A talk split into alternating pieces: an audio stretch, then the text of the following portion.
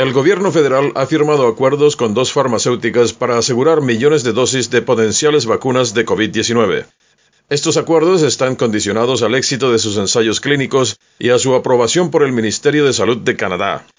La ministra de Servicios Públicos y Compras, Anita Anat, anunció que Ottawa ha firmado acuerdos con el gigante farmacéutico Pfizer y la empresa estadounidense de biotecnología Moderna Pfizer suministrará su vacuna candidata basada en ARN-mVNT162, mientras que Moderna suministrará su vacuna candidata basada ARN-M1273. Según informa la BBC, 18 vacunas están siendo probadas en seres humanos en ensayos clínicos. Hay tres que se consideran serias candidatas a encontrar la vacuna, y una de ellas es la que está desarrollando la compañía Moderna de Estados Unidos. Las otras dos son Sinovac Biotech de China y la llamada CHAD0X1-NCOV19 de la Universidad de Oxford, Reino Unido. Refiriéndose a las dos compañías con las cuales Canadá está negociando, la ministra Anant dijo que las vacunas candidatas son muy prometedoras.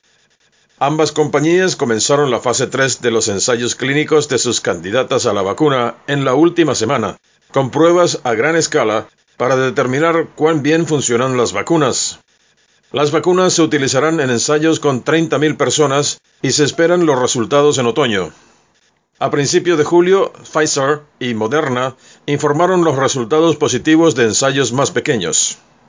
El anuncio se produce un día después de que la doctora Theresa Tam, directora de Salud Pública de Canadá, advirtiera que los canadienses no deben esperar que la vacuna COVID-19 sea el milagro y ponga fin rápidamente a la pandemia del coronavirus y que todo vuelva a la normalidad. La ministra Nat señaló que el Canadá está negociando para obtener múltiples vacunas con una diversa gama de proveedores, tanto nacionales como internacionales. Cuando se le preguntó cuántos, respondió más de cinco.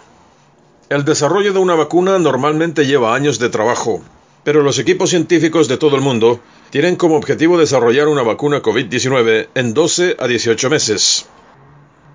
Desde Quebec, en exclusiva para Radio Libre Internacional de Paraguay, les reportó Omar Díaz.